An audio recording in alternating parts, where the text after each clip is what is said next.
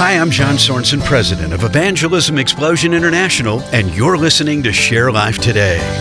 The crowd had gathered from what seemed like everywhere. The city was straining under the weight of all their needs. This particular night, the crowds were packed inside, outside, and everywhere near the temple. They had come to celebrate the Feast of Tabernacles. So here they were, gathered to remember when God faithfully led them as a pillar of fire and protected them. And as they lit the great candelabra, the light streamed throughout the temple. You could hear the voice of Jesus over the incredible hush saying, I am the light of the world. If you follow me, you will not stumble through the darkness because you will have the light that leads to life. What a statement! He was telling them that He was the one that kept them safe in the wilderness, and the same powerful God has offered us rescue from our sins and eternal death. For all those who come to Him, He offers the light that leads to life. Who can you share this great gift with? To learn more, visit sharelife.today.